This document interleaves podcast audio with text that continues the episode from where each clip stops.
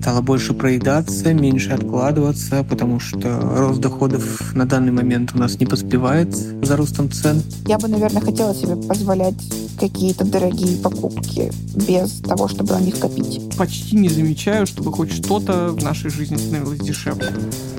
Подождите, операция выполняется. Заберите деньги.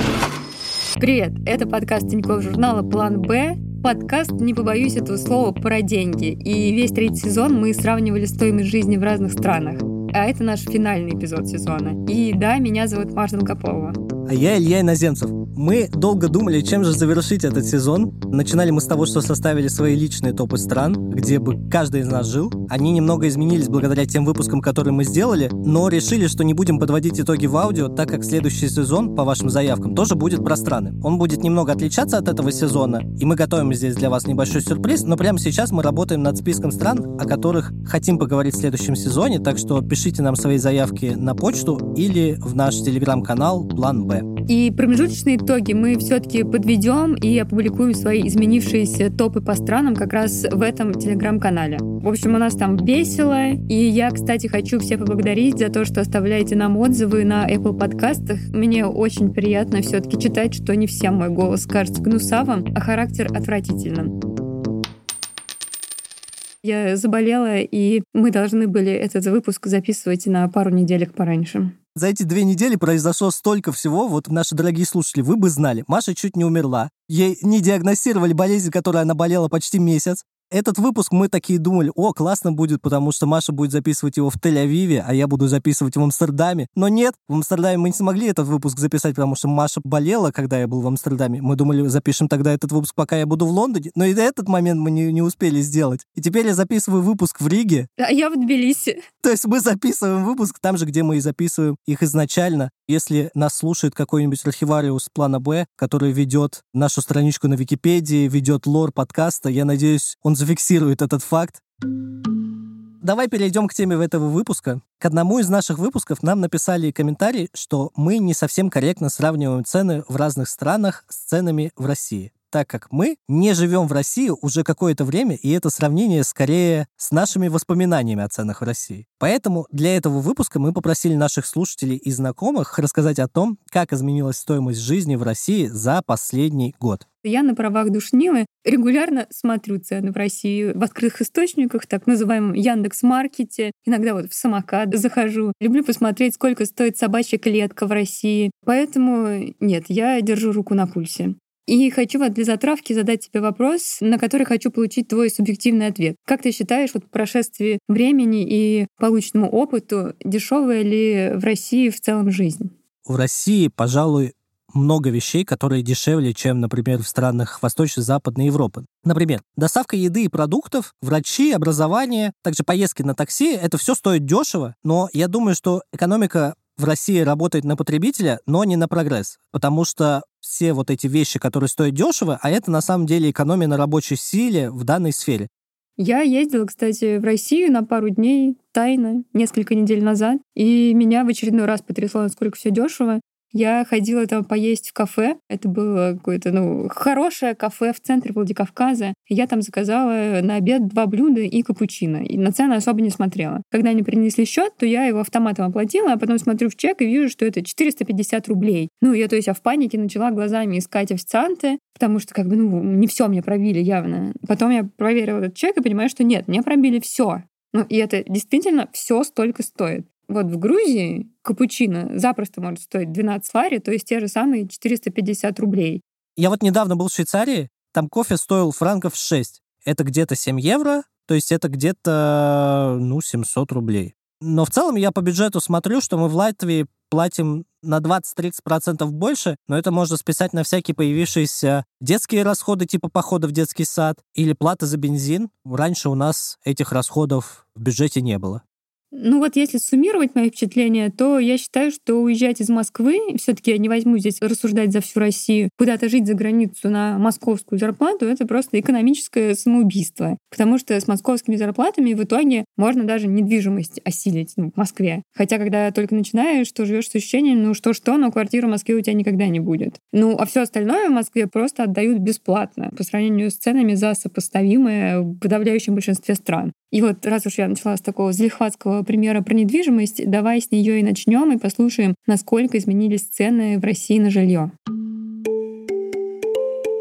Меня зовут Яна. Я проживаю в Санкт-Петербурге уже 6 лет. И я могу с уверенностью сказать, что за последние года два цены очень сильно изменились. Это заметно практически на всех сферах, начиная от аренды жилья и заканчивая медициной. Даже съем жилья, не говоря уже об ипотеке или покупке жилья, значительно вырос, хотя многие эксперты говорят, что на самом деле рынок аренды жилья упал. Я не могу это наблюдать на собственном опыте. Для сравнения, я с молодым человеком снимаю квартиру у станции метро Политехническая. Это не центр, но и не окраина, далекая-далекая за 25 тысяч рублей. Мы в этой квартире живем уже третий год. Цена поднималась всего один раз с 23 тысяч до 25.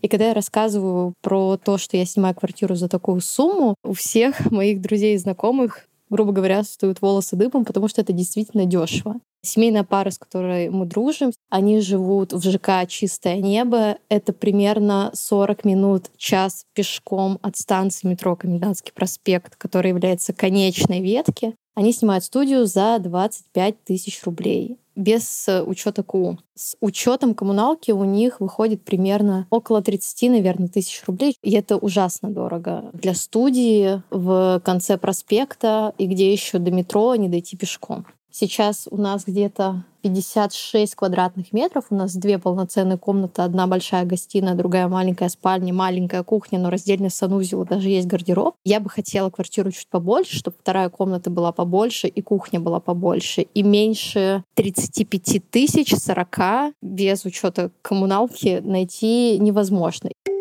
Привет, меня зовут Николай, я звукорежиссер из Калининграда. Первое, что заметил из изменений, это подорожала аренда. Раньше за 30 тысяч можно было снять хорошую квартиру с мебелью и с посудомойкой. Сейчас за 30 тысяч вряд ли ты снимешь квартиру с хорошей мебелью. Та квартира, которая раньше стоила 30 тысяч, сейчас обойдется примерно от 40. Знаменательное событие наконец-то произошло в конце третьего сезона подкаста «План Б». Сейчас вы услышали голос нашего звукорежиссера Коли. Коля, привет! Я немного удивлена ценами, потому что я все еще живу в мире, где однушку в Москве можно снять за те самые 30 тысяч. Хотя сама, конечно, я свою последнюю однушку снимала в 2019 за 45. Главное, что меня волнует вот сейчас насчет аренды, насколько сильно повезло моим арендаторам, которые снимают мою двушку возле трех парков с теплыми полами и посудомойкой за 70 тысяч. Слушай, вот квартиры за 30, 70, может быть, даже тысяч, это получается 300-700 евро плюс-минус. Ну, это какие-то вообще удивительные цены. Я уже живу в мире, где я ищу, сколько бы снять квартиру с двумя спальнями в Лондоне, ну или хотя бы в Великобритании, это типа минимум полторы тысячи фунтов. В Москве это то, что можно назвать хоромами.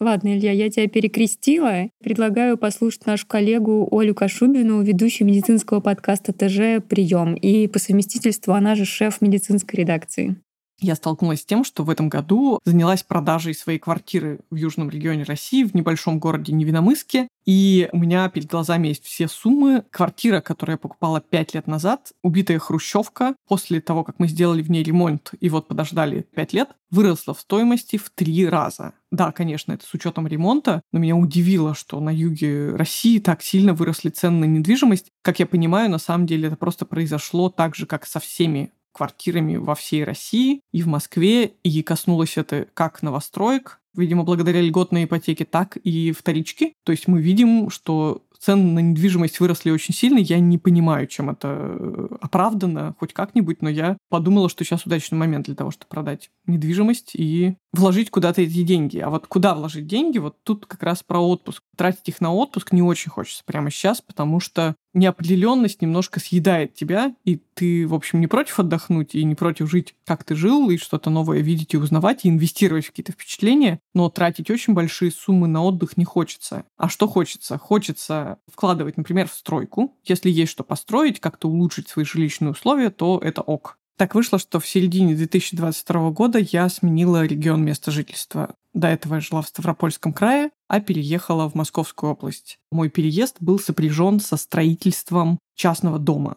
в котором я сейчас живу, в Подмосковье. И мы начали эту стройку в самом конце 2021 года и закончили ее уже в 2022 году. То есть мы построились меньше, чем за год. Какую-то часть строительных материалов мы купили тогда, еще до февраля 2022 года какие-то услуги и товары мы покупали после. Я помню, как мои родители сказали, что хотят помочь нам, и купили нам некоторое количество разной бытовой техники в кухню. И вот тут мне тогда, честно говоря, показалось, что ну, ну ничего страшного не произойдет, просто купим какую-то электронику других брендов спустя еще некоторое время. Но в реальности сейчас я точно могу сказать, что это были хорошие приобретения, потому что сейчас это тоже, да, стоит все дороже. Оно есть, безусловно, но стоит дороже. По поводу стройки после того, как мы эту стройку закончили, прожили в доме один год, мы решили немножко достроить наш участок и построить еще и гостевой домик. И вот тут, обратившись снова к строителям, уже, правда, к другим, и снова покупая стройматериалы, мы поняли, что мы, в общем, очень вовремя завершили основной этап строительства с большим домом, потому что уже маленький дом стоил значительно, опять же, дороже, где-то на 25, мне кажется, процентов повысились все цены на работу строителей, на стройматериалы, на какие-то маленькие расходники, связанные с электрикой, еще с чем-то, с сантехникой, все, что нужно в дом, это все стоит дороже. К тому же у меня есть подруга, которая купила квартиру в ипотеку без отделки. Эта квартира сейчас простояла год без ремонта, потому что они с мужем все пытались понять, могут ли они позволить себе в довесок к ипотеке еще и сделать ремонт в квартире, и поняли, что ремонт в квартире им будет стоить как минимум 50% стоимости квартиры, я вспоминаю наши планы на 24 февраля, и вот мы еще в начале февраля ездили смотреть участки и нашли очень классный, мне кажется, это было типа 20 февраля. Он был такой многоуровневый, с огромными соснами. Нам очень хотелось его купить, но мы решили, что подождем весны, марта, апреля, когда все начнет таять, чтобы посмотреть, как он себя будет вести, когда вот все будет такое затопленное. Было очень страшно оказаться в ловушке бесконечных трат на строительство, и нам казалось, что вот этот участок, он довольно такой опасный. И с одной стороны, я очень рада, что мы не успели никаких участков купить тогда. С другой стороны, меня просто безумно охота свой дом и еще хоть разок делать где-то ремонт в своем. И я очень завидую тем, кто сейчас развлекается так, э, несмотря ни на что. Но вот некоторые рискнули и решили, что все-таки влезут, вот как ты говоришь, в свой ремонт, да, то есть влезут в ремонт ипотечной квартиры в 2023 году. Например, Николай из Москвы. Квартиру взяли в ипотеку, квартиру еще год достраивали. В 2021 году мы ее приняли. Но в 2021 году как-то денег на ремонт не хватало, чуть-чуть отложили, в 2022 году тоже не сложилось. Начали в начале 2023 года. Если в 2020 году думали, что нам вполне хватит 3,5 миллионов на квартиру 60 квадратных метров, то теперь выясняется, что этого очень и очень мало. Ну, во-первых, выросли цены на работы.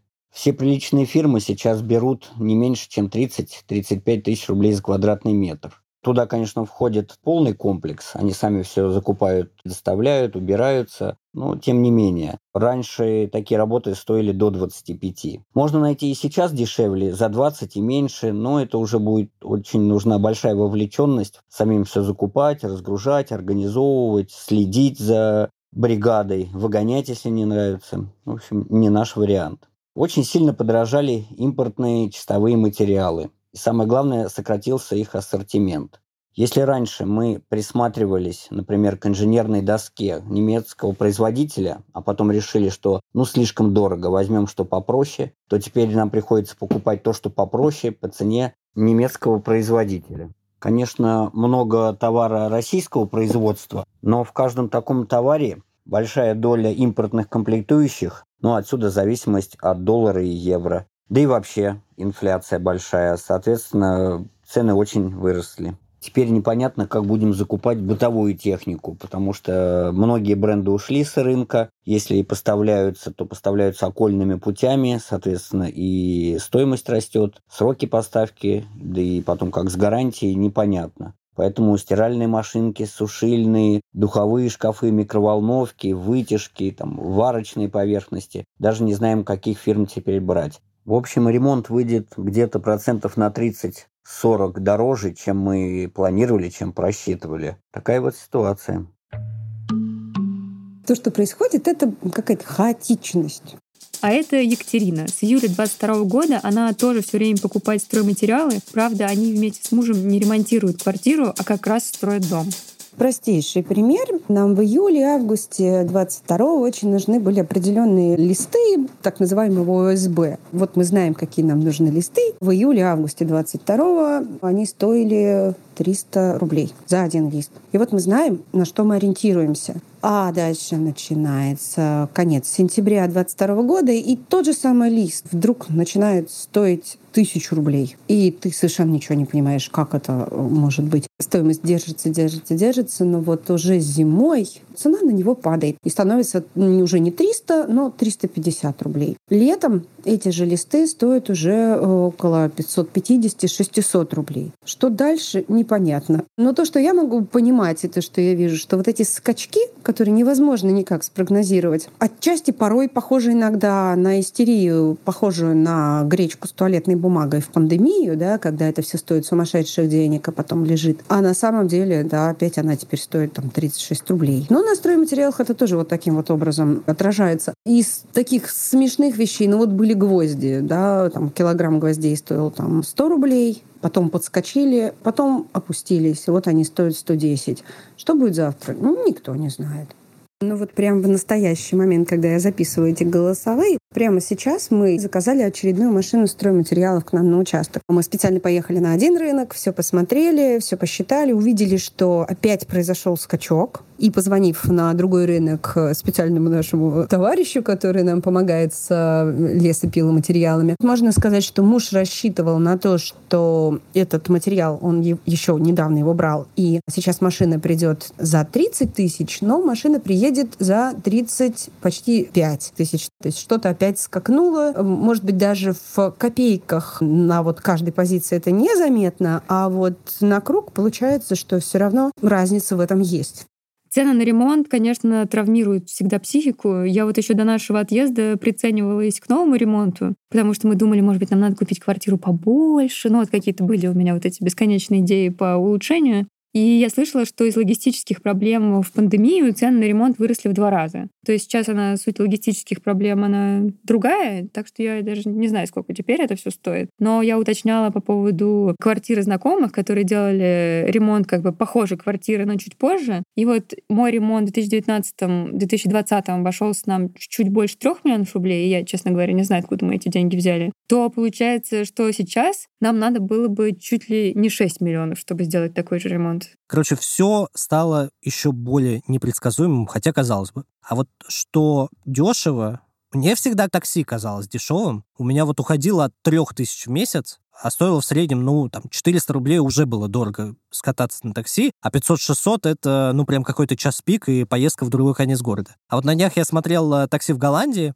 полчаса поездки — это 20 евро, то есть 2000 рублей. В Лондоне из аэропорта Хитроу 20 минут — это 30-40 фунтов, то есть больше 3000 рублей. И это при том, что я возмущаюсь э, ценам на такси в Риге, которые в районе 5-10 евро, в зависимости от района. Так-то они гораздо ближе к российским. В России я вообще иногда там ездил через весь город за 150, а то и там 200 рублей, там в каком-нибудь Томске или в Воронеже. Так что автомобили — это вообще интересный для изучения вопрос в начале 22 года машину понятного бренда можно было купить исключительно на условиях официального дилера. Это Гриша Голованов, шеф-редактор темы «Авто» в Тинькофф журнале и опытный автомобилист. Была рекомендована розничная цена и цена реальная. Поэтому если человек приходил условно за Volkswagen Tiguan и говорил, вот у меня два с половиной миллиона, я готов забрать ее. Человеку говорили, нет, за наличные машину не продадим точно, ее нужно будет взять в кредит. А еще мы поставили достаточно много дополнительного оборудования. Вот его список. Поэтому, извините, меньше чем за 3,7 мы машину не отдадим. С китайскими машинами в то же время не было никаких проблем. Новый Cherry Tiggo 7 Pro можно было взять в беспроцентную рассрочку на 36 месяцев, а в абсолютно максимальной комплектации за миллион восемьсот тридцать пять тысяч рублей. Пандемия заканчивалась, дефицит полупроводников тоже был в прошлом, и была какая-то надежда, что все это закончится, и снова можно будет купить нормальную машину по нормальной цене. Оказалось, нет. Человек, которому нужна новая иномарка на гарантии, теперь вынужден покупать китайскую машину. Других вариантов у него нет. Многие водители в России подумали, ну и ладно, не получается купить новую машину, куплю не новую, но за границей. Поэтому в конце 22 начале 23 года, когда был хороший курс валют, люди подчастую выгребли все, что можно было купить в Германии, подчастую выгребли все, что можно было купить в Южной Корее. К сожалению, сейчас это уже не так выгодно. Первая причина – это доллар 97 рублей, а вторая – это высокий утилизационный сбор. И если человек покупает машину на перепродажу, ему приходится включать утилизационный сбор в цену машины, и она получается уже слишком дорогой. Водители, у которых меньше денег или есть какие-то другие более важные дела, стали внимательно относиться к тому, что имеют. Если раньше машина, у которой двигатель начал потреблять масло, или у которой зацвели арки, ставили на Авито, то теперь с большей вероятностью такую машину просто приведут в порядок. У меня Шкода Октавия 2011 года. Владею ей четвертый год. И менять не планирую, потому что не понимаю на что. Какие-то запчасти подорожали на треть, какие-то ровно в два раза также изменилось время доставки. Если труднодоступную запчасть в начале 2022 года нужно было ждать максимум 3 недели, то теперь этот срок может растянуться на 3-4 месяца. Я покупала машину в 2021 году. На тот момент у меня был обычный трехдверный мини-купер. А это Веро, тоже шеф-редактор Тинькофф журнала и владельца мини-купера.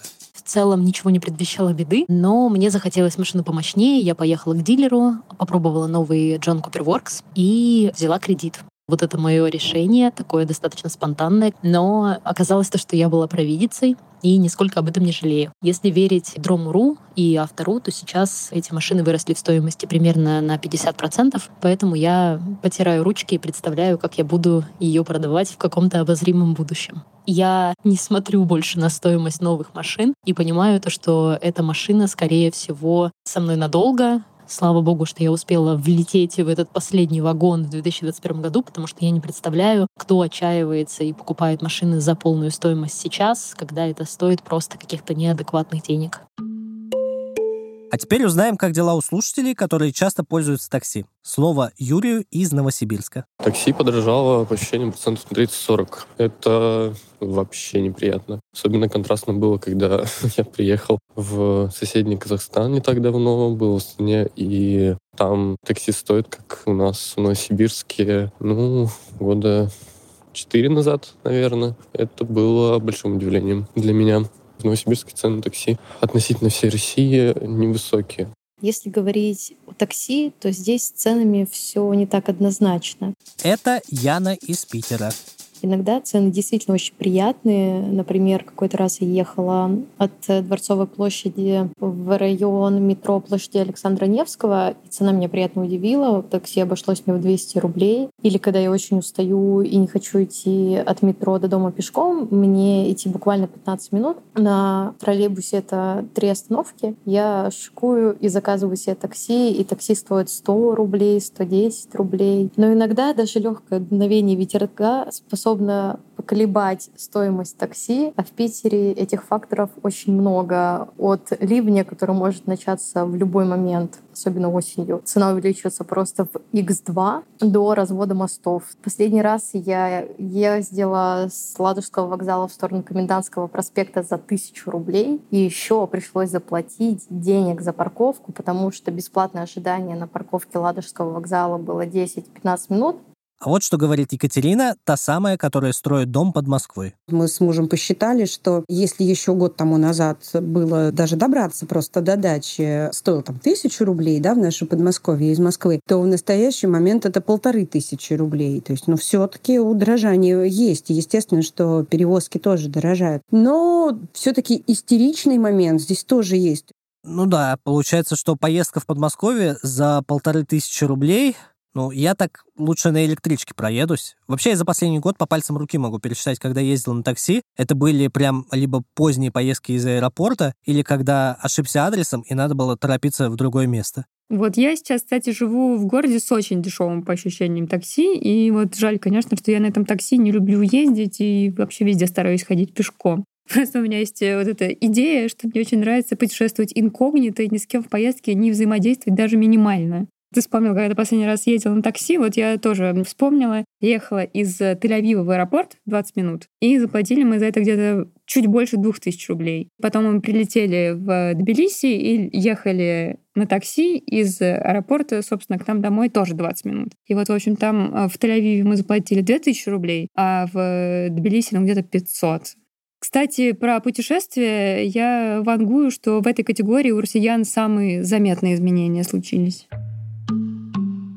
Я не могу сказать, что как-то сильно выросли в моих представлениях цены на вообще путешествия, если мы говорим про отели, про какую-то еду в ресторанах и так далее, но и какого-то спада не произошло. То есть с позиции человека, который может заработать себе на отпуск хотя бы раз в год, я не могу сказать, что я перестала рассматривать варианты с отпуском, но, конечно, да, отпуск в Европе, это уже становится дорого, и у меня вот была идея поехать этим летом к сестре во Францию, но посчитав стоимость билетов, стоимость оформления виз, какие-то сопутствующие расходы, я поняла, что как-то нелепо получается, что ехать на сколь-нибудь долгий срок, даже с учетом того, что есть где жить, ты едешь в гости к родственникам, это очень дорого. И при этом ехать на короткий срок все равно дорого, но тоже как-то нелепо, и главное, что этот переезд должен сопровождаться еще и несколькими пересадками в процессе, постоянными какими-то досмотрами и неуверенностью в том, что вообще тебе изначально дадут шенгенскую визу. И, в общем, да, я поступила как взрослая девочка и отказалась от поездки, потому что почему-то мне показалось, что вот это вот сопутствующие сложности съедят все удовольствие от поездки. Иногда ты с удивлением думаешь о том, что еще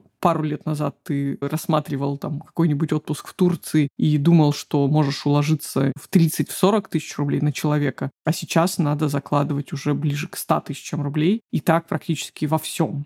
Путешествовать стало дороже цены поднялись определенно, да, но непонятно насколько, непонятно из-за чего. Где-то, по ощущениям, подорожали процентов на 30, где-то в полтора-в два раза, где-то в 5-10 раз. Где-то это из-за усложнения маршрута полета и санкций, наверное. Какие-то дешевые билеты по России выхватить гораздо сложнее. Дешевые, как, какими они казались раньше. То есть там за 3-4 тысячи долететь от Новосиба до Питера, например, или до Москвы. Сейчас такой билет найти сложнее, чем несколько лет назад. А вот что говорит человек, для которого путешествие — это работа. Слово Юле одно направление в работе. Это у нас организация серф-туров на Шри-Ланку. Сейчас эти туры у нас стоят так, как э, стоят luxury путевки на Мальдивы в год назад для клиентов, и очень сложно им объяснить, почему такая цена, как же так, да, курс доллара, все очень неподъемно, я их при этом понимаю, потому что сама теперь я путешествую гораздо меньше, чем раньше, потому что сейчас выделять такие большие суммы на поездки, даже, казалось бы, самые простые. Ты такой думаешь, боже мой, вроде бы съездил на пару дней, потратил просто какое-то бешеное количество денег, и не понимаешь, как, почему, откуда, зачем.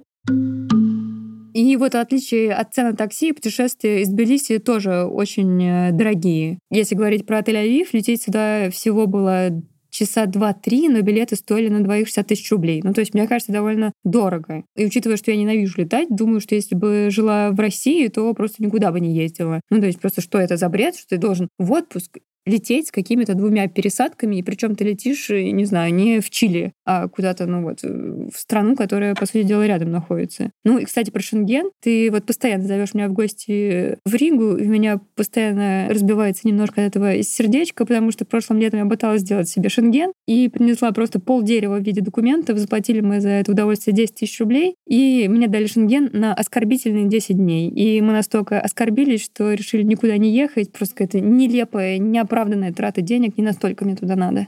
Но я тебе сочувствую, то есть правда. При этом я знаю кейсы, когда не Шенген, но британскую визу дали не с чемоданом, а с маленьким таким пластиковым файлом документов. Так что вообще непонятно, как с этим попадешь. Вот я тоже как-то понес пластиковый файл документов, одну штучку ошибся в британской визе, и мне отказали визе, мне теперь приходится вот как ты говоришь, оскорбительно везде указывать про этот отказ, когда я подаю на визу, о том, чтобы, ну, типа, мало ли что. Кстати, наша слушательница Юлия, которая делает серф-туры на Шри-Ланку, еще и владельца небольшой московской спортстудии. И мы попросили ее поподробнее рассказать, как чувствует себя малый бизнес на фоне постоянного роста цен все дорожает, тренеры хотят, чтобы их зарплата повышалась, и очень тяжело привлекать рекламу, потому что то, что мы пробовали, мы сильно прогорали и теряли очень большие суммы денег, а сейчас понимаем, что большинство из реклам, которые нам были доступны, сейчас они нам недоступны, и мы не можем себе этого позволить. То есть, грубо говоря, мы живем на каком-то плаву и как-то еще существуем. Спасибо сарафанному радио за это. Хочется, конечно, дальше развиваться, искать новые пути, и мы, конечно, работаем над этим, но все очень тяжело. А те наши привычные инструменты просто перестают работать. Каждый месяц надо придумать что-то новое. Не всегда есть на это ресурс, честно говоря. Иногда мы просто опускаем руки, и все идет по течению. Так, конечно, делать не надо. Это очень плохо, но жизнь она такая. Планировать бюджет, мы вообще не знаем, что такое планировать бюджет. Ничего мы не планируем, не выделяем. Мы просто пытаемся как-то сохраниться, как-то выжить, потому что пока что ни на что просто не выделяются деньги. Еще немного, и кажется, мы просто готовы закрыться. Мы, конечно, этого не делаем. Мы пытаемся все спасти, но мы уже давно не знаем никаких путей правильно. Все максимально дорого. Хочешь взять консультацию, плати много денег. Хочешь потестировать рекламу, плати 1300. И ты думаешь, боже мой, ну почему так? В общем, все очень-очень сильно непросто.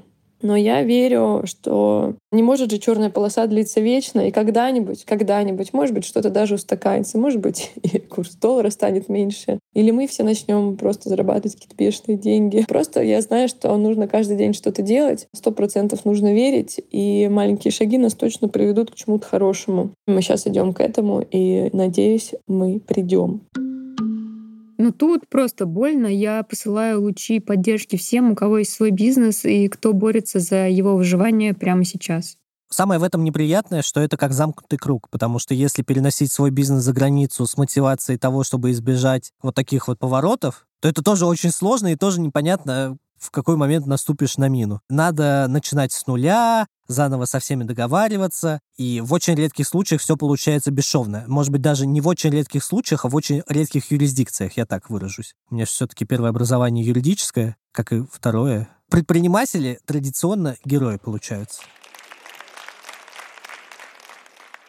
Давай перейдем к темам попроще животные. В Грузии с этим просто боль. Я стараюсь не думать о том, сколько мне стоят мои собаки. Но вот я для выпуска посмотрела, что с начала 23 года я потратила на двух собак 103 тысячи рублей. При этом я думаю, что чуть ли не столько же потратил еще мой муж. Ну, то есть это какие-то золотые собаки. В 2021 году я посмотрела, до всего, так сказать, я потратила на одну собаку 10 тысяч рублей. 10, 10 ну, скажешь тоже попроще. Перейдем к темам попроще. Для меня это непростая тема, потому что я плакал, когда мы не смогли сразу взять нашу собаку пиццу за границу. Вот, но в итоге она приехала довольно быстро, спустя всего несколько недель после нашего отъезда, и вот цена перевозки обошлись нам в 450 евро. А в месяц ее было содержать где-то 6 тысяч рублей в месяц. И это типа большая упаковка корма, средства против клещей, возможно, ветеринар. Сейчас трачу примерно столько же, но смешно, что при старом курсе я бы платил почти в два раза меньше, получается. Я, кстати, смотрела, сколько стоит э, наш корм в Европе. Кажется, я смотрела Францию и Португалию. Там наш корм итальянский стоит в два раза дешевле, чем в Грузии. Ну и для меня, конечно, это просто удивительно. Но я помню, как в марте 22-го я бегала в панике. Ну сейчас я просто плачу много, да, я как-то смирилась с этим. Там я не знала вообще, что будет. У меня, напомню, собака Глаша, это Джек Рассел, такого белого окраса, все белые собаки аллергики. Осенью 21-го перестали в Россию заводить корм, которым ее кормили 6 лет с самого рождения. Я потратила полгода на то, чтобы подобрать ей новый корм. Ну Ну, то есть там был дерматит на лапах, там опухали уши. Она ходила у нас вот в этой вот, э, в этом воротнике, чтобы она лапы свои не разлизывала. Ну, то есть это был просто кошмар. И вот как только я подобрала ей новый корм, случается февраль, и вот я уже заказываю две последние в России пачки этого треклятого корма откуда-то из Самары. Как понимаю, это были все-таки какие-то скорее временные трудности, и ассортимент восстановился по большей части. То есть мне там приходят какие-то сейчас эти письма, что я могу этот корм купить. Но предполагаю, что цены совсем уже не те, конечно. Ты сказала, у тебя белая собака, и я сразу подумал, что есть проблема белых людей, а есть проблема белых собак. Мы попросили ведущую подкаста Министерства собачьих дел Маргариту Журавлеву рассказать про то, какие изменения произошли для хозяев животных, которые хотят продолжать поддерживать высокий уровень жизни своих питомцев. Наверное, основных статей расхода у меня две. Это корм и уход за собачьей шерстью. Корм мало того, что дорожает, это как бы меньшая проблема. Большая проблема в том, что корм исчезает из продажи. Левин корм в декабре 2021 года стоил около 5000 рублей за 12 килограмм. С нового года он начал дорожать, потом в начале марта 2022 года он стоил стоить около 8 тысяч, и, мягко говоря, было непонятно вообще, э, будут ли что-то в Россию ввозить. И на пике Левин корм стоил, вот в том месте, где я покупала за 5 тысяч в декабре, наверное, где-то в конце марта он стоил 14 400. Я до этого момента успела тоже закупиться. Наверное, я купила мешков 5. У меня дома был такой склад, как будто мы живем в зоомагазине. Но, в общем, у меня не было выбора. У меня были свободные деньги, и я исходила из того, как их рационально потратить. Корм моей второй собаки немножко дорожает, но, опять же, я в этом вижу какую-то погрешность. Я просто в целом живу по принципу, что если тебе не хватает денег, то нужно больше работать и больше зарабатывать. Экономия не мое. Я чувствую ужасное смятение. У меня периодически бывает счет в приложении собачий, куда я перевожу деньги, например, которые я собираюсь на них потратить. И это тоже мне помогает, что я понимаю, что это не какие-то мои свободные шальные деньги, да, а это деньги, которые вот я трачу на живых существ, за которых я несу ответственность. Собственно, вторая статья расходов — это груминг. У меня самоед, это довольно пушистая собака, и хаски длинношерстный, он тоже пушистый, то есть они такие два меховых облачка, и я не могу себе позволить не ухаживать за их шерстью, потому что это не столько эстетика, сколько их здоровье и комфортная жизнь, потому что если собака не вычесанная, у нее забитый подшерсток, то ей просто будет очень некомфортно. Что здесь интересно? То, что три года назад, когда у меня только появился лев, груминг, то есть вычесывание собаки, мытье, сушка, стрижка когтей, ну и, в общем, может быть, гигиеническая стрижка шерсти на лапах, суммарно стоило 5 тысяч. Это были, конечно, деньги. Я помню, что я рассказывала друзьям про это. Они говорили, ну, ты вот, получается, да, на бьюти-процедуру для собаки 5 тысяч в месяц тратишь, а я там, мол, не каждый месяц на себя 5 тысяч трачу. Но сейчас, вот в последний раз за груминг двух собак в салоне я заплатила 15 с половиной тысяч. То есть это получается, процедура стала стоить чуть меньше 8 тысяч. Ну, это больше, чем в полтора раза повышение цены. И здесь еще такси. То есть мои собаки, к сожалению, не могут ездить на обычном такси. Пару раз нам это удавалось. Нам попадались добрые водители, которые говорили, что да, окей, хорошо, у вас есть автогамак, собака ничего не испачкает, вторая будет сидеть у вас в ногах, у меня есть салфетки, пледы и все такое, но в 9 из 10 случаев мы не можем уехать на такси, поэтому мы заказываем зоотакси, и там цены тоже растут. И, наверное, самая большая стоимость, которую я платила за поездку туда-обратно и груминг, когда у одной собак еще были колтуны, вторая плохо себя вела, а за это есть наценка, по-моему, это было суммарно 23 тысячи. То есть 17 я заплатила за уход и 6 за зоотакси. И точно так же с ежегодными прививками и обработкой от э, блох клещей, тоже категория, которая зверски подорожала. Я помню, что я заплатила в самом начале февраля 22 года за Левину прививку 1800. Через год та же самая прививка стоила нам примерно 3 300. Я подумала, что вот есть индекс Бигмака, есть индекс борща, а у собачников должен быть индекс ежегодной прививки.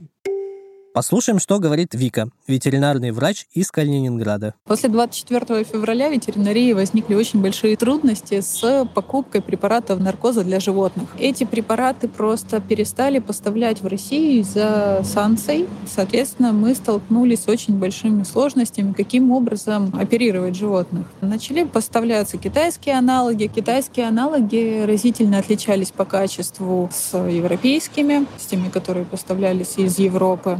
После этого все, конечно, вернулось, но уже по ценнику в 3-4 раза дороже, что, соответственно, делает услугу еще более дорогой, еще менее доступной. Также мы столкнулись с сложностями о том, что практически отсутствуют медицинские расходники, шприцы, иглы хорошего качества, таких размеров, которые были необходимы именно нам. Российских аналогов нету, зарубежные приходится доставать. Соответственно, люди, которые их продают, они чувствуют себя монополистами и могут загнуть ценник в 10 раз.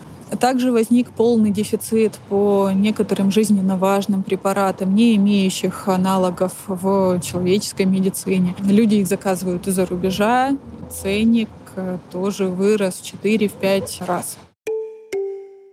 Я вот всегда думаю, что если такое беспредел происходит в сфере животных, то что же там происходит с лечением людей тогда? Ну, то есть мы же, наверное, еще, так как по большому счету не болеем, то мы не знаем, что пропадают там какие-то лекарства или, не знаю, нет там вот этих игл, да, как нам сейчас рассказали. При этом, кстати, я перед самым отъездом из России лечилась, и вот там были некоторые лекарства, такие довольно редкие, которые мне приходилось покупать из-под полы буквально. То есть я там приезжала в клинику, и вот именно для этой клинике они закупили это лекарство, и вот так как я у них лечилась, могла их купить. А как бы просто с улицы ты у них купить не можешь. И это, конечно, удивительно, потому что мы, наверное, ну просто не знаем таких случаев, которые происходят. И вот э, для моей подруги Ани, которая живет в Волгограде, эти два года пришлись на сложное время в жизни. У нее очень сильно болела мама. И вот по ее словам, она не замечала ничего, кроме цен на лекарства и приемов врачей. И вот что она говорит про цены на аптеке.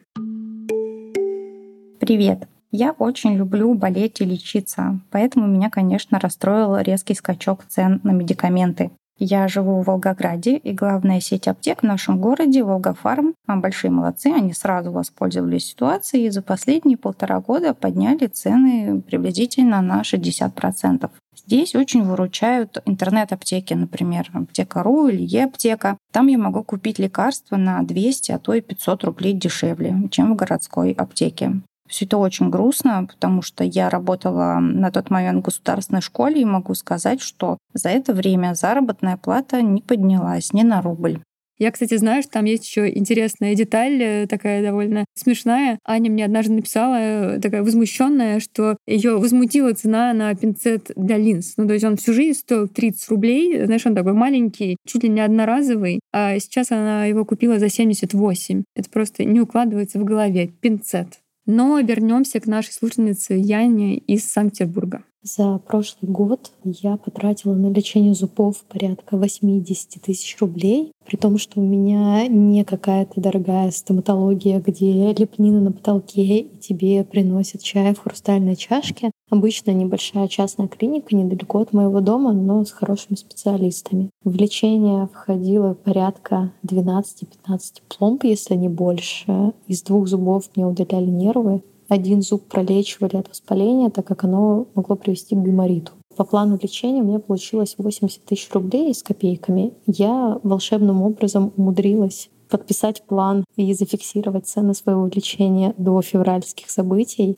После 24 февраля значительно выросли цены на лечение зубов. Они потом более-менее стабилизировались, но если сравнивать цены, за которые я лечила зубы в прошлом году, и цены, которые сейчас, мое бы лечение обошлось порядка 120 тысяч рублей. При этом мое лечение еще не закончено. Мне в этом году удалили еще 4 зуба мудрости. Нужно поставить один имплант, и я бы хотела еще выровнять зубы по возможности. Знаю, что цены в других клиниках значительно дороже, чем в моей. А, я это знаю от истории моих друзей и знакомых. А, свой зуб я, например, лечила с воспалением, который я лечила в несколько подходов примерно за 20 тысяч рублей. Сейчас лечение такого зуба стоит порядка 27-30 тысяч рублей.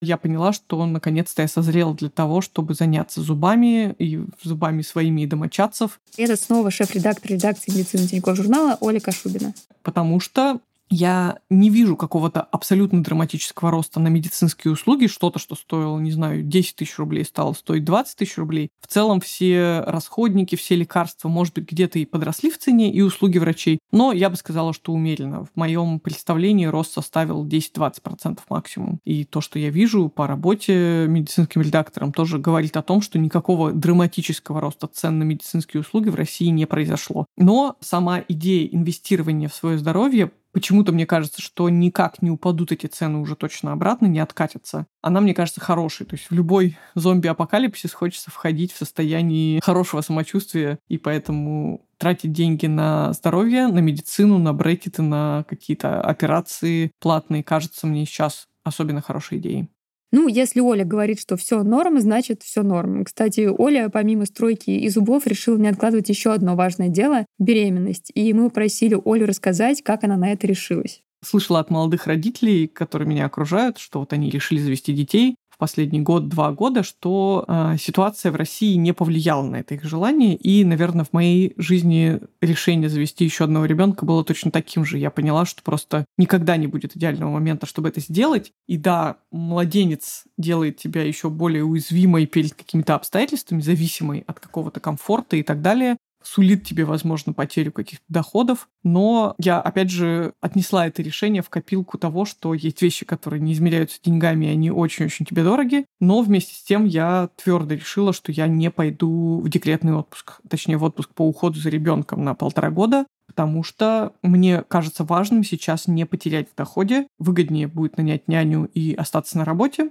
потому что ситуация непредсказуемая, и да, деньги обесцениваются, но вместе с тем я бы хотела, чтобы хотя бы какой-то краткосрочный надежный тыл у меня был, и чтобы моя востребованность как специалиста не упала на рынке труда. Может быть, конечно, тут большую роль играет то, что мне нравится моя работа, но в целом, возможно, в другой очень благополучной экономической ситуации я бы предпочла посидеть дома. А может быть и нет. Сложно об этом сказать, но подозреваю, что сейчас ребенок может стоить дороже, чем стоил еще несколько лет назад с точки зрения каких-то уходовых товаров. Хотя, надо сказать, что, возможно, с уходом каких-то брендов из России, каких-то товаров из России не опустили полки магазинов. То есть, да, появились какие-то другие бренды товары, вот этой сферы ухода за младенцами. И да, может быть, они где-то худшего качества, пока я с этим еще не столкнулась, но как минимум выбор все равно есть. Нет такой ситуации ни в какой сфере, что у тебя вообще нет возможности что-то купить. Как я уже говорила, это касается каких-то кормов для животных, и продуктов, и чего-то еще. Да, возможно, где-то качество просело, а цена выросла, но такой беспомощности, что, я не знаю, тебе нужно шить подгузники из старой тряпочки, такого точно нет. Я просто обожаю, как рассуждает Оля. Вот я слушаю ее, и сразу мне как-то спокойно становится на душе. И я снова от души рекомендую ее подкаст «Прием», особенно ипохондрикам. Ну, просто пару сезонов и как рукой снимет. Мы оставим ссылку в описании на прием, потому что, ну а как иначе? Ну, вообще, рождение ребенка, вот мы с моей супругой Алисой рассматривали, да и продолжаем мы рассматривали всегда такой вариант, что если будет второй ребенок, то почему бы не родить в России? Там довольно комфортные условия. Послушав некоторые истории друзей, рожавших за границей, ну, волосы там встают дыбом.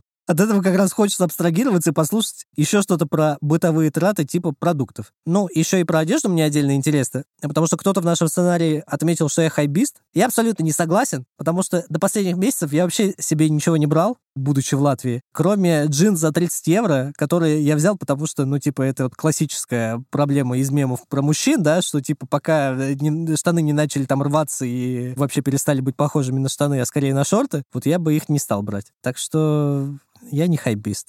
Ну, раз ты не хайбист, давай узнаем, что там с одеждой от слушательниц Юлии, Виты и Маши. Ту же одежду, идешь в магазин и думаешь, боже, почему обычная толстовка теперь стоит столько? Конечно, я тоже понимаю, что российские дизайнеры в шоке, они поднимают цены, а я очень люблю их поддерживать, очень люблю у них все покупать, но когда их вещи стоят каких-то запредельных цен, ты думаешь, божечки мои, а я же хочу купить не одну вещь, а больше в магазинах одежды стоит в среднем процентов, наверное, на 30 дороже, даже если это какой-то супер базовый обычный магазин, не самой качественной одежды, просто масс-маркет, который остался в России, но в целом который российский. раньше, если я могла тратить на вот этот масс-маркет вообще не задумываясь ни о чем, то сейчас этот масс-маркет стоит по тем ценам, по которым раньше я покупала какие-то более хорошие бренды. Иногда я закладываю какую-то цену, там, не знаю, джинсы за 3000, прихожу в магазин, и оказывается, что ни одни джинсы за 3000 мне больше не нравятся, а теперь нравятся мне джинсы только за 7000, потому что, ну, теперь вот такие цены. Или я недавно пыталась купить кроссовки и не купила их, потому что они стоят 17 тысяч рублей. Это грустно хоть я и не хайбист, в чем пытаюсь убедить тебя и наших слушателей очень давно, я привык к единственному большому японскому бренду одежды в России, где соотношение цена и качество такое, что кажется, будто они работают в минус себе. И отсутствие этого бренда — это вот прямо боль. Я вот плохо представляю теперь, где бы в России я покупал себе одежду. Мне очень нравится, что ты решил не называть этот бренд но я разделяю, ко мне приезжала мама на днях, она немного тут закупилась в грузинском H&M, который намного меньше и скромнее, чем был наш московский H&M. И, в общем, не было и дня, чтобы мы не вздыхали по Юникло. Получается, что ближайший к нам Юникло в безвизовой стране в Таиланде. Ну вот, то есть придется ехать в Таиланд в Юникло. Ага, то есть вот это вот причина поездки в Таиланд все-таки. Мы нашли ее срочно. Откройте Юникло в Грузии чтобы Маше не пришлось ехать в Таиланд. Ну а где трусы покупать, скажи вот моему мужу? Ну то есть я только там приходила и покупала, знаешь, вот эти вот. Я видел в переходе в Тбилиси много всяких э, магазинов нижнего белья, и думаю, что-нибудь можно найти. Но на этой ноте перейдем к ценам на продукты. Мне кажется, наибольшую часть моего бюджета все еще сжирают продукты. Я слышала где-то о том, что можно оценивать домохозяйство по проценту того, как они тратят на продукты. Если это самый большой процент, типа превалирующий, то это не очень богатая семья, условно. Где-то еще в конце 2021 года мои траты на продукты составляли 1020, а сейчас 30 и больше. При этом я, например, осознаю, что я стала в разы реже есть креветки, рыбу, какие-то сыры, ну что-то такое, что типа luxury немножко. Меня это на самом деле довольно сильно раздражает, блин, я зарабатываю достаточно для того, чтобы себе мочь такое позволить. И мне очень грустно, что я не могу. Я поняла, что у меня теперь тот, условно продукты занимают насколько-то больше бюджета. Мы не покупаем чего-то изысканного. Я в основном закупаю какую-то бакалею и то, что не портится очень быстро, мой молодой человек ходит в магазин чуть чаще и закупает уже скоропортящиеся продукты, типа мяса, каких-то фруктов, каких-нибудь вкусняшек, которые хочется съесть прямо сейчас. У меня в месяц выходит от 7 до 10 тысяч. Я делаю примерно две большие закупки. Мой молодой человек тратит, наверное, от 15 до 20, если не больше. Я стараюсь закупаться в тех магазинах, где идет повышенный кэшбэк за использование какого-то онлайн-приложения, например, или какой-то промокод от перекрестка, или какой-то промокод от ленты, который возвращает тебе 30% или иногда там полторы-две тысячи за то, что ты сделал покупку в промежуток, ты вбиваешь промокод Тинькова. Так у меня получилось два месяца подряд я закупилась на пять с половиной тысяч в перекрестке.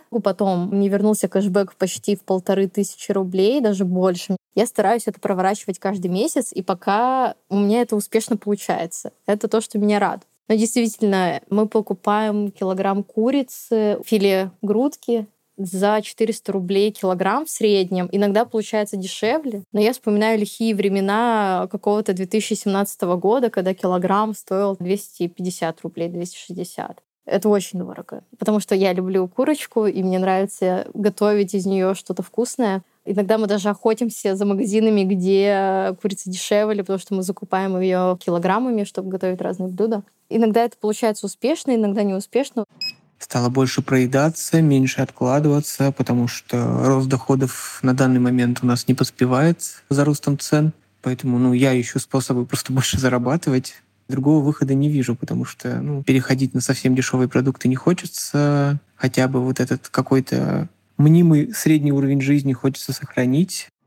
Я бы не назвала этот рост каким-то драматическим, но все-таки это заметно. Это заметно по стоимости, не знаю, пакета молока, который еще пару лет назад точно можно было купить за 60 рублей, а сейчас это уже самое дешевое молоко стоит 100 рублей, наверное, такого долгого хранения. По каким-то просто ценам на продуктовую корзину, то есть когда я иду в магазин как обычно, до этого на тысячу рублей я могла, ну, скажем, купить так вот всего, в общем, что есть в списке быстрых нужд из продуктов, а сейчас уже, наверное, для этого понадобится две тысячи рублей, хотя я, конечно, тут сильно округляю, конечно же, не в два раза все подорожало, как будто бы те рестораны, которые были изначально, ну, такие выше среднего, они не поменялись в цене вообще.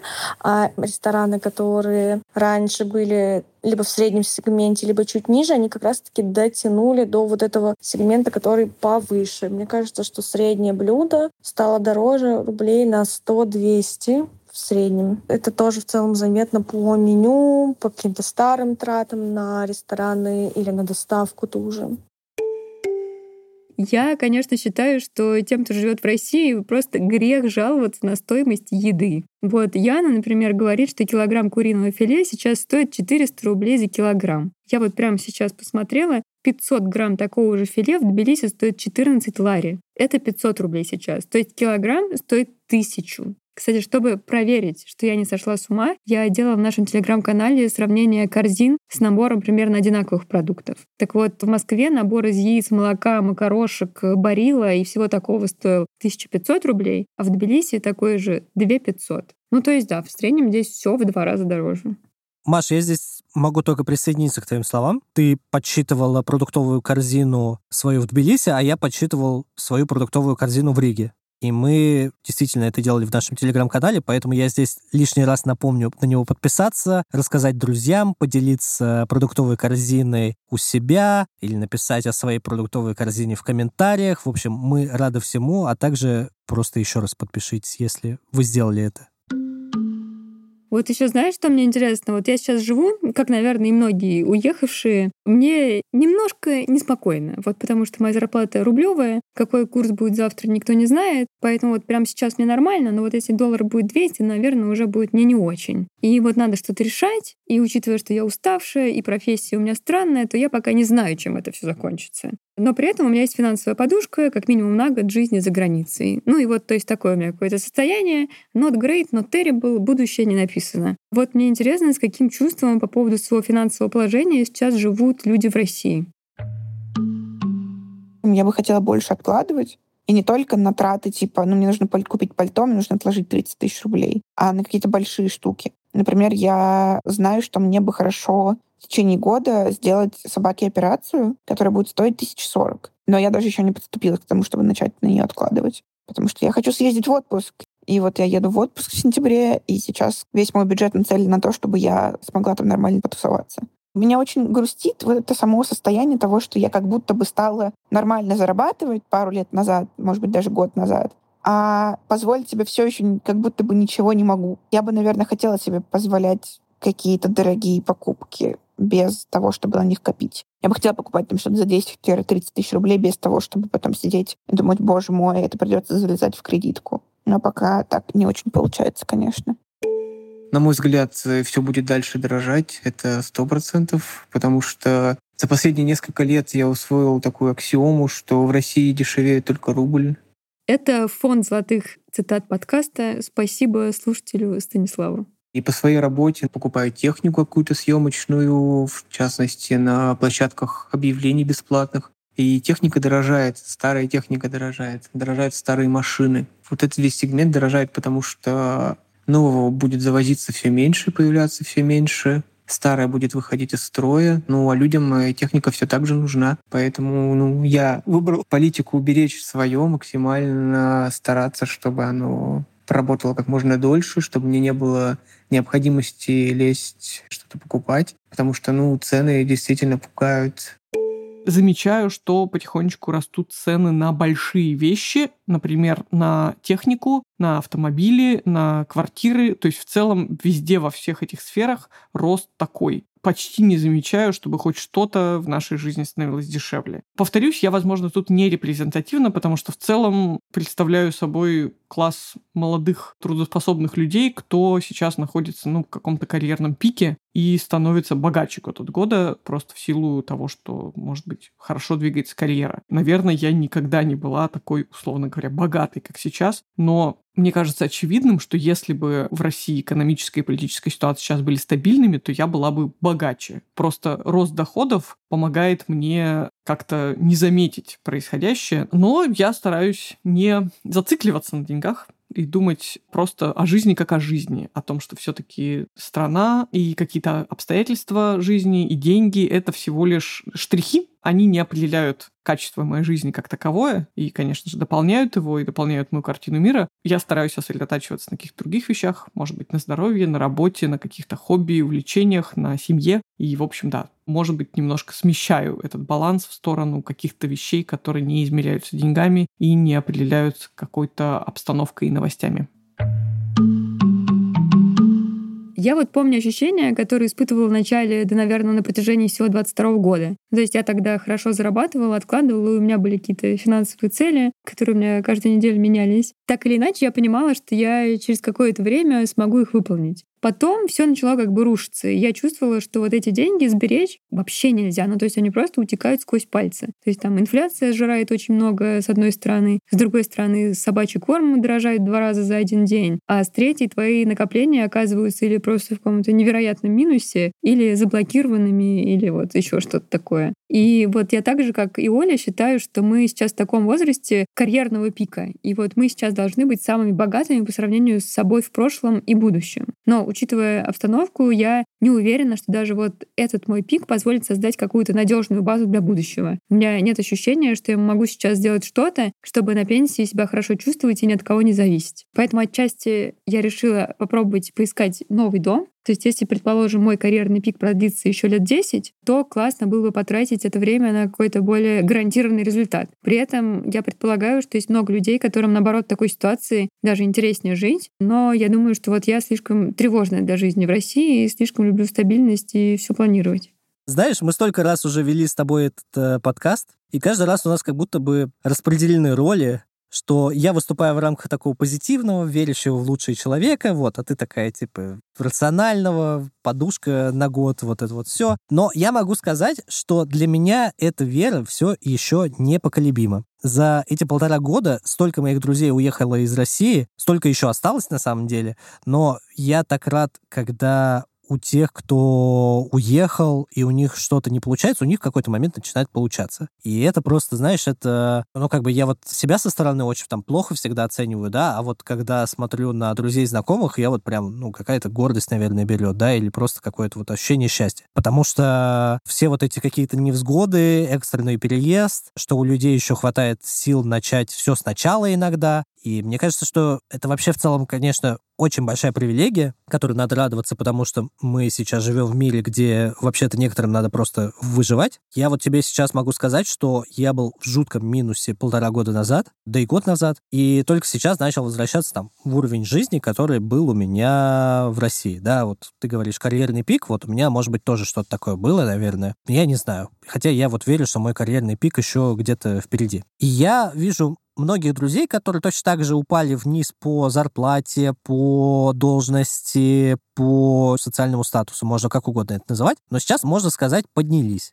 И есть и те, кто вернулся я это тоже уважаю, потому что это тоже, мне кажется, знаешь, ну как-то принять то, что для тебя не подходит жизнь за рубежом, вернуться и каким-то образом тоже что-то продолжать делать, мне кажется, это тоже ну, классно и заслуживает супер уважения. В общем, это все я привожу к мысли, что в таких нестабильных условиях очень круто находить силы на то, чтобы делать что-то новое для себя и даже иногда преуспевать в этом. Соглашусь с тобой. Мне кажется, что сейчас мы можем в целом съездить в Таиланд, и если мы ничего лучше не придумаем для себя, то мы просто вернемся и, возможно, купим этот многоуровневый участок, чтобы наконец-то потратить все наши деньги на ремонт. Не знаю, не знаю, как все будет. На этой патетической ноте наш подкаст уходит в небольшой отпуск, но мы никуда не пропадаем. Мы готовим наш новый сезон, в котором будет несколько сюрпризов побольше, несколько сюрпризов поменьше. Ну, иначе зачем вообще делать какой-то новый сезон? И мы будем делиться новыми историями из нашей жизни, историями из жизни в разных странах, пока лишь в формате нашего телеграм-канала План Б. Это еще одно напоминание на то, чтобы вы на него подписались. Он так и называется в поиске План Б. Напишите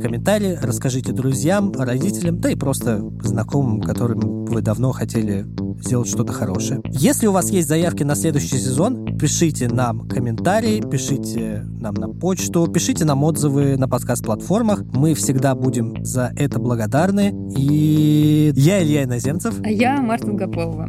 Пока. Бай.